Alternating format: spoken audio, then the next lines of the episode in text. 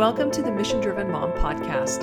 This podcast is for moms just like you who want to learn how to glorify God through finding and embracing true principles, discovering and developing your greatest gifts, and using them to serve your family and community. Welcome back to the podcast. I'm Audrey Rindlisbacher, author of The Mission Driven Life and founder of The Mission Driven Mom. Thanks again to all of you who keep sharing out the podcast and reviewing it on your podcast apps and sharing it out on social media. It's such a huge help in growing our following and sharing out the message of Life Mission. I have been promising for quite a while to spend a few podcasts on feminism. And it's interesting because I had done a lot of research Feminism is a very modern term, uh, barely 100 years old, maybe. And so I had done research about what we usually think of as feminism that's kind of started in the 60s and 70s. But then there's people who talk about waves of feminism and go back to women getting the vote and suffrage and all that kind of stuff. And so I kind of had in my head at first that maybe we would just spend time around all of that stuff. But then I got thinking, you know, feminism is really about womanhood and it's about women in history. And I think I've said on this podcast before my struggle to find stories of um, mission driven moms. There's just hardly any of them out there. But the more I thought about this process of talking about feminism, the more it turned into talking kind of about women. And I decided that our first podcast in this series should probably begin at the beginning. and um, I don't, I, I'm not any kind of an expert on Eastern studies or Eastern thought. The East does think very differently than the West. They have a different history, different traditions. My education has focused on the West and on the great ideas of the West.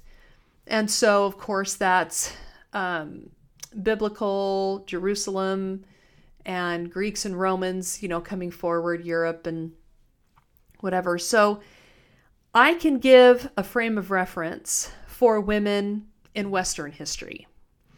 I do not have I do not claim to have extensive experience. I am not an expert on women's studies and all this kind of thing. what I want to do is start out this feminism podcast series by just talking about women, and I want to begin at the beginning of women in the West.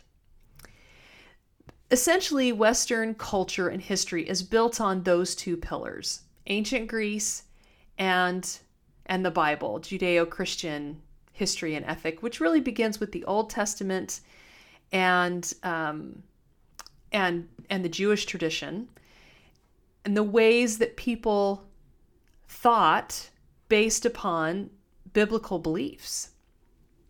And of course, that goes back to a, a, a God and his laws that must be obeyed and and that's really the foundation of our moral purpose. And Greece is the foundation of our reasoning element of our society reasoning things through and building order. Of course that's where democracy was first tried and then we you know had elements of republicanism tried. And so anyway on a bit of a tangent but the point is we want to start there talking about women now, you can go pick up a Bible. There are a handful of heroic women in the Bible, which is really, really cool. And they're heroes for the same reason that men are heroes. They're heroes because they stand up against wrong and risk their lives for truth and obey God no matter the cost and put God and family first. All of those things make them heroes. They're heroes for the same reason that men are heroes.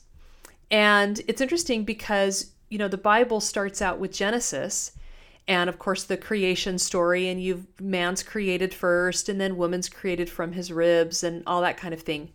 But then God says something very interesting. He kind of puts them both in front of him and he says, Man is supposed to leave his father and mother and cleave unto his wife, and they shall be one flesh. He doesn't say anything about men being superior to women. He doesn't say anything about how um, they're inherently better, they're inherently more moral, they're inherently superior in his eyes somehow. They have different responsibilities, which is the history of fam the story of family life and, and of cultural life. And we'll talk about that a little bit more in a minute. So we kind of begin there. Certainly, there are passages in the Bible that talk a lot about women obeying their husbands and talk about them kind of being subordinate to their husbands. There's different reasons for that. I'm not here to have, uh, I don't want to have a hash out session about all of those things. What I want to say is that the message today about Western history that students are hearing and that we're hearing in the media is that men always did everything in their power to push women down, never gave them any opportunities, never honored them, never thought highly of them, never talked about them, just pushed them into the home and made them fend for themselves. Looking at history, actual, real, original sources tells a little bit different story. It tells the story of an ongoing debate about what women's and men's roles should be. And even right when we hit, you know, some of that is there's there's a tiny bit of discussion around that biblically. There's definitely debate about that in ancient Greece, and I'm going to give you some sources around that. It's really quite fascinating that the same kinds of things that we talk about today the same underlying principles and ideas are the same ones that were talked about anciently. And that's what you always find. Uh, men and women, we inherently haven't changed a whole lot. What we do now, you know, women do have more opportunities than they've ever had, and in a sense, more rights than they've ever had, but they're also less protected than they've ever been and less cared for than they've ever been. So there's a trade off. And that's something that we want to look honestly at. I'm not trying to make the statement that things were better in the past or that they were that we should go back to those times or that I'm just simply want to give you some original source material for you to think about. I want you to understand what things were really like in the ancient world, and then we'll talk about some of the sources between then and modern times, and then we'll get into some modern times. And we're going to take several months, maybe even most of the year, to go slowly through this process of talking about who, you know, women are and how they've been seen all through history and how they're seen today and I don't want to be the definitive source on all of this. I don't want to tell you what to think. I don't want to tell you what conclusions to draw. I simply want to give you both sides of the story because one side of the story is being left out of the dialogue. And I want to give you some sources to ponder and to reference for yourself so that you can have a better understanding of all of these issues because they're really being kind of forced down our throats in a very aggressive way and you have the right and the need to be properly informed. So that's what I'm trying to do for you. And so I'm just going to throw some sources out to you, ancient sources, and we'll we'll go from there and, and, and we'll do another one of these soon and come forward in time. So two ancient voices we hear a lot, Plato and Aristotle. I've quoted them in the past. I have read many of their works, not all of them. I'm not saying I'm a pronounced, you know, scholar and I understand all the ins and outs. But I can tell you that they both wrote books on how government and society should be structured, and those books were very, very different. And there's a good case to be made that that what Plato put down was really the foundation of communism. And that's to say that communism isn't anything new, and even in Plato's time, it wasn't anything new. His just happens to be one of the oldest sources we have on it. The way that society should be structured has always kind of been talked about in a variety of ways, and, and his way was more of the communal way. Now, what's fascinating about that is that you would think that that would mean that he would talk pretty subversively about women, kind of put them down or whatever, but actually not so. So in in one of his dialogues, he has Meno says something like this A woman's virtue, if you wish to know about that, may also be easily described. Her duty is to order her house and to keep what is indoors and obey her husband. So Plato's dialogues are usually Socrates and somebody else talking back and forth, sometimes a lot of other people. And so Meno is one of the other men in this dialogue with Socrates, and this is what Meno has said. And then Socrates says, who is really actually Plato's voice, he's the voice for Plato. You say, Meno, that there is one virtue of a man, another of a woman, another of a child, and so on. But will not virtue as virtue be the same, whether in a child or a grown up person, in a woman or in a man? I cannot help feeling, Socrates, so Meno answers him, I cannot help feeling, Socrates, that this case is different from the others. So he's like, Well, kind of, maybe, but I feel like between men and women, virtue is different. And Socrates says, But why? Were you not saying that the virtue of man was to order a state and the virtue of a woman was to order her house? I did say so, Meno replies. And so Socrates answers, And can either house or state or anything be well ordered without temperance and without justice? So, of course, Meno says, certainly not. So then Socrates concludes, then both men and women, if they are to be good men and women, must have the same virtues of temperance and justice. And so he goes on to explain that everybody has to be virtuous in the same way and that men and women are actually quite equal. I have a lot of things down here. I'll put more quotes on the podcast page for you. I don't have time to go through all of them. But he talks about this ideal society that he wants to that he thinks should exist and he has these people as part of the society that he calls guardians and the guardians are kind of just below the government and they keep order in the society and they're the leadership they're setting the example and they they have public virtue they're willing to sacrifice themselves for the society and because of that they're supposed to be the best of the best and they're supposed to be the best educated and the best trained. And what's fascinating about this society for, for Plato is that men and women are both guardians.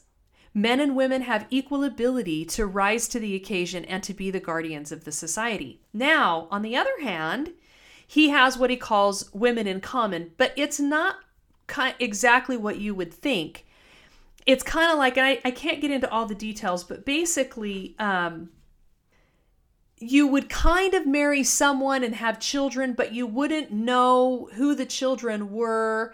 The children would be in common, kind of like the women were in common, and you would all just kind of live communally. In other words, there wouldn't be families. For these guardians, he feels strongly that if they have emotional attachments to people that they won't be able to do the job they're supposed to do. And so it's the same for men as women that they don't have these family ties. There aren't necessarily special privileges for men over women. They all live communally and they all kind of share everything. And he says, he says, if the difference between men and women consists only in women bearing and men begetting children, this does not amount to a proof that a woman differs from a man in respect of the sort of ed- education she should receive. Men and women alike possess the qualities which make a guardian. They differ only in their comparative strength or weakness.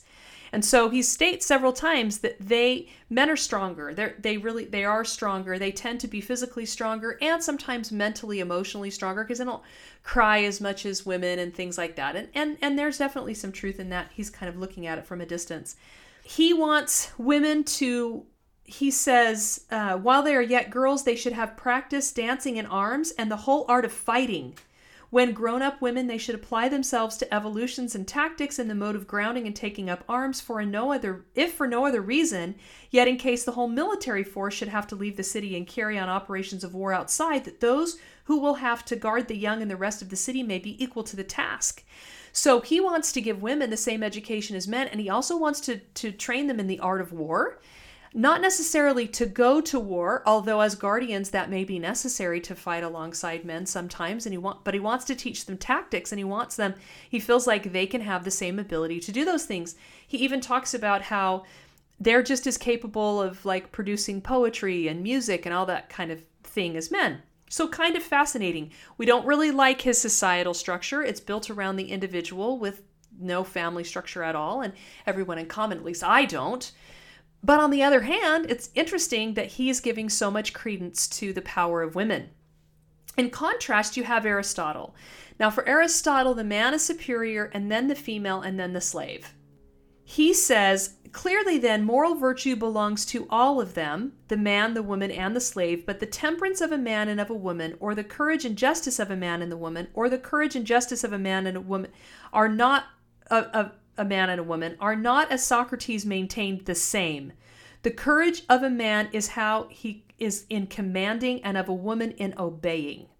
And Aristotle goes on to kind of beat down the claims that Plato has made and to say that society should be built on the fam- on the family and that there are many difficulties in the community of women that we need to base society on the family. And in order for the family in order for society to thrive there have to be robust families. And in order for families to thrive people in the family have to have different responsibilities.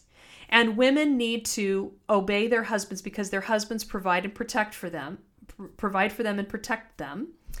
He says that uh, inasmuch as every family is a part of a state, and these relationships are the parts of a family, and the virtue of that part must have regard to the virtue of the whole, women and children must be trained by education with an eye to the Constitution if the virtues of either of them are supposed to make any difference in the virtues of the state.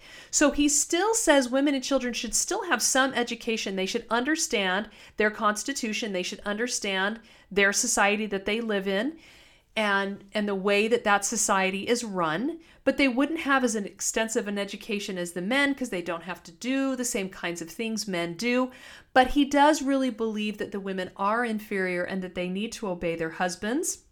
But he does have some really good things to say like he who has never learned to obey cannot be a good commander. So everyone needs to learn to obey not just the women but the women are supposed to obey their husbands which is not necessarily a bad thing when your husband's a great guy. But anyway, I don't want to interject a lot of my opinion here, but just kind of giving you these sources, he says, Everybody is more inclined to neglect the duty which he expects another to fulfill, which is also true.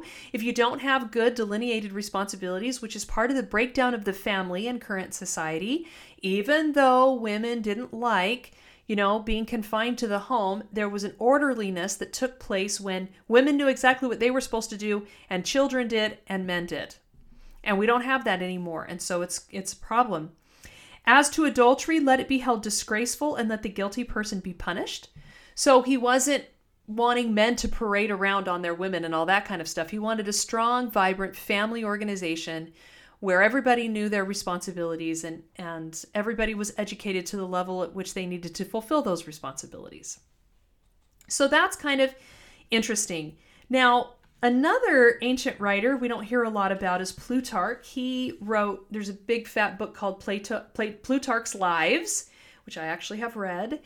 And it's the story of many great men in Roman and Greek history that did really important things. Now, what's fascinating is that what you do, what's little known is that he also wrote a book about great women. And this is not necessarily it's hard to find online. I it's not in the great book set, and I didn't know about it until recently. And he writes this book because he's at some really awesome woman's funeral and he's talking to a friend this book starts out with a note to this friend. He says, Regarding the virtues of women, Clea, I do not hold the same opinion as Thucydides, for he declares that the best woman is she about whom there is the least talk among persons outside regarding either censure or commendation, feeling that the name of the good woman, like her person, ought to be shut up indoors and never go out. But to my mind, Gorgias appears to display better taste in advising that not the form but the fame of a woman should be known to many. Uh, best of all, seem to me seems the Roman custom, which publicly renders to women as to men offending, uh, a fitting commemoration at the end of their life. So he loves that the Romans give these elaborate funerals to great women. He says, So when Leonidas, that most excellent woman, died, I forthwith had then a long conversation with you. Basically, this book is an outgrowth of that. He goes on to say, I would also say on that topic that men's virtues and women's virtues are one and the same. Kind of like I mentioned earlier, that there are just certain virtues that are just true for everybody all the time. And he sees that. And even though there are some men in some societies and, uh, that think that women can't be as virtuous as men, they can't rise to that level, Plutarch disagrees. He says there are just virtues, and whoever decides to live those virtues is a virtuous person. And so he goes on to say, I'm gonna I'm gonna talk to you about these really awesome women that have done cool things. Sometimes it's a group of women, sometimes he highlights a specific woman. He says, um, but with all this, let us not postulate many different kinds of bravery, wisdom, and justice, if only the individual. Uh, oh, I won't read the rest of that. So he says if the individual basically is virtuous, then th- there's only one way to be brave, or to be wise, or to be just. Since, however, he goes on, many there are many deeds worthy of mention which have been done by women both in association and with other women and by themselves alone, it's not a bad idea to set them down so we can read about them. So he has this really cool book on the virtue these virtuous women. And I want to just quickly mention one story that I really liked about this woman called Telesilla. She was, uh, he says she was a poetess. He says, of all the deeds performed by women for the community, none is more famous than the struggle against Cleomenes for Argos. So she was, it said that she was the daughter of a famous house. She was sickly in body. So she went to the god to ask about health. And the oracle told her to cultivate the muses. So, in order to have better health, of course, we talked about this in a previous lecture, that the muses were um, seen as the, the, the, they were over the nine different elements of education, basically, and that education was seen as divine and a way of honoring God. And so she was to follow the muses and educate herself in these different areas and so she followed the God's advice. I think it's fascinating that the first thing that she did was seek out God, the God in her time and place that she knew of. The oracle gave her a revelation, and she followed that revelation in educating herself.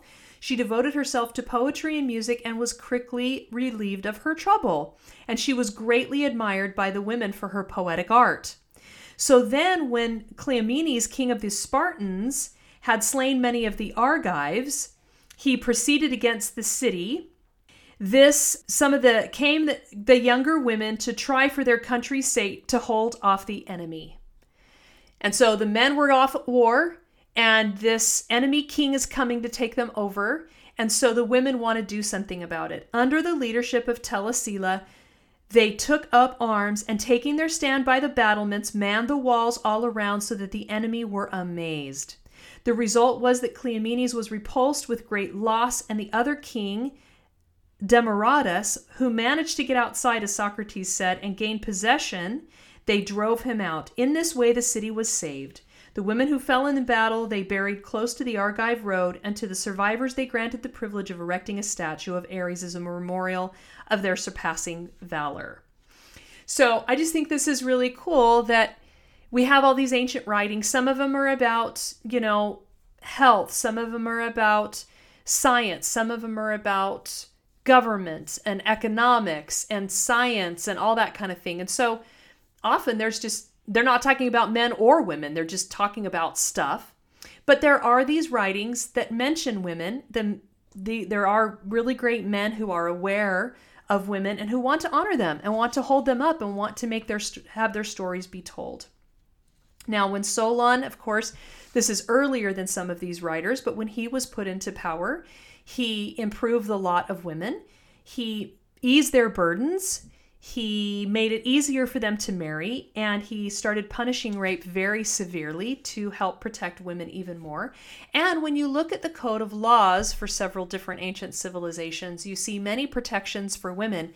When it's an honored, you know, king or magistrate or leader, there's protection for women and an honoring of their virtue and their privacy and especially around taking another man's wife but just in general there there are many instances where women's rights in that sense their their privacy and their virtue and everything was honored. Definitely, I'm I'm talking about just instances here. We don't have all the information in, and we see that this definitely wasn't always the case, and they definitely didn't have the rights that we have. Again, just throwing things out there so that you can know that it's not just one dreary, awful story. There were men all throughout history who were trying to protect and honor women. So we've got these ancient playwrights. Euripides wrote uh, Andromache. She is the former wife of Hector. Hector had had affairs on her. When they lost in the Trojan War and Hector was killed, she was given as a concubine to, I'm not sure how to say this, but it's Neoptolemus. Well, he has another wife who's sterile, and Andromache bears him a son. And this wife, her Hermione, is jealous. And so Andromache realizes this is a problem and she sneaks off to the temple and won't leave. And so Hermione tracks her down and threatens to kill her and her son. And so it's really cool because Euripides has taken this honorable woman who's lived an honorable life who has kind of been trampled on by Hector and now trampled on by this kind of new husband and wife. And she's never really had that fidelity that she wanted, but she's the heroine and she stands up for virtue and says some really amazing things to Hermione in defense of herself and principles and virtue. So I want to just read you a couple excerpts from that play. She's defending herself to Hermione and she says, I'm one for sticking to my principles. I may have sons instead of you, slaves every one, like millstones dragging after me. It wasn't drugs that made your husband shun you. The plain fact is, you're hardly fit to live with. It's not beauty, but fine qualities, my girl, that keep a husband. Hermione is very upset about this, and she says to her, Oh, well, you're just bragging as if you had a monopoly on virtue. And she goes on to say, love's all in all to women. But Andromache responds, and should be. So love should be everything to women, except it should be virtuous love. The other is foul. Hermione responds, Here we don't live by your outlandish standards. And then Andromache says, my favorite phrase, shameful is shameful everywhere, Greece or not Greece. So that was really cool. I really loved um, that little excerpt from Euripides where he's got this honorable, virtuous woman who's the heroine of his story. He also wrote The Suppliant Women and the Trojan Women, which are largely about the plight of women when there's war. There's been war ongoing in Greece for many, many years, and the women are the biggest losers. And he uses his playwriting gifts to bring their plight to the forefront and talk about the consequences to the women and children when men won't make peace and stop their warring. In fact, in the Trojan women, the play begins with two gods, Athena and Poseidon. They're coming down from the heaven, um, and they're gonna they're talking about the Trojan War. It's over now, and they're talking about kind of all the destruction. And Poseidon supported the Trojans, but Athena had supported the Greeks. Except now, at this point, when they, the play starts, she has turned against them because Ajax, a Greek Ajax, the Greek warrior, had raped the Trojan princess Cassandra in Athena's temple. And so even at this point, you know, that's a that's super defiling and she's a goddess and that's a sacred place and he has violated a woman there and so she's totally removed herself from the side of the greeks and then the play goes on with all the hardships women experience experienced as a result of the trojan war and it goes through different women and the hard things that they went through because of the war. There's also a play by aristophanes. Now he's not my favorite playwright. He's pretty crass and gross so i'm not saying go out and read these but uh, Lysistrata, Lysistrata is probably his most popular play. And even though he's still talking about women as lower than men and and kind of making fun of them as being silly inferior beings his his the hero of the play is a woman and she actually is someone that he seems to respect and that he wants the audience to respect she wants the war to end and she comes up with this brilliant plan about how women are going to withhold themselves from their husbands until their husbands ply for peace and it's a it's a comedy and it's pretty crass but the but the fact that he would use this woman and make her the heroine and somebody who is able to pull this off is pretty cool. So actually, the story of women and the things that they go through and their hardships was something that came up often in ancient Greece. It was something that was talked about. It was something that was debated. Uh, the stories of women and, and, and their hardships and their triumphs was was something that was that was brought up. In Herodotus, uh, he mentions how in ancient Egypt they had really different customs than many other places. And one of his comments I thought was interesting. He said, The women attend the markets and trade while the men sit at home at the loom. And he just thought that was that was fascinating. And I don't know a lot of Egyptian history, but he wrote that, you know, way back then, and he had better access to Egyptian history than we do now. So it must be true uh, at, at least in part. So that's kind of fascinating. There's different customs in different places. And the last couple things I just want to mention about women in, in ancient times are the fact I brought it up earlier about the muses.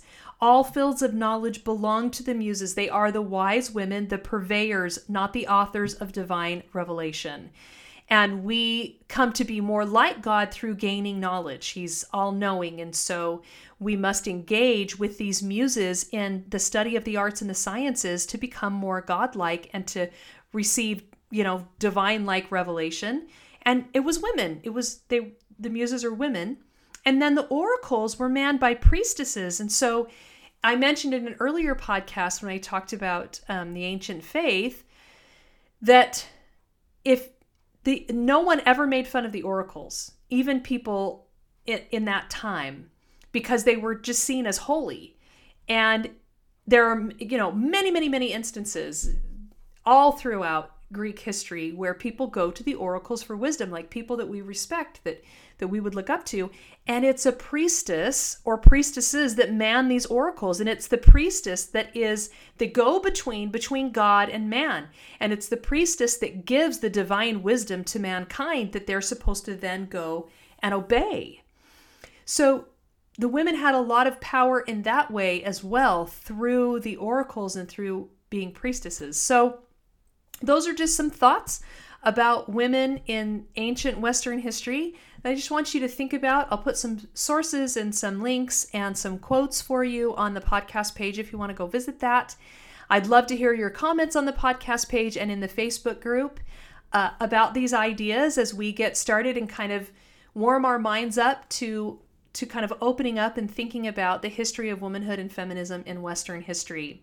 So I hope that was a good beginning for you, some food for thought. Please come ask more questions and let's engage in conversation around these ideas. Thanks so much for being here and listening to this podcast and again for for sharing it out and helping us grow. If you'd like to engage in the after the show discussion, please go join the Mission Driven Mom Mastermind Facebook group. And if you haven't listened to your free audio copy of The Mission Driven Life, head on over to themissiondrivenmom.com and claim that and get instant access and start learning those seven laws of life mission so that you can get on the mission path with us. Thanks for joining me, and I will see you next time.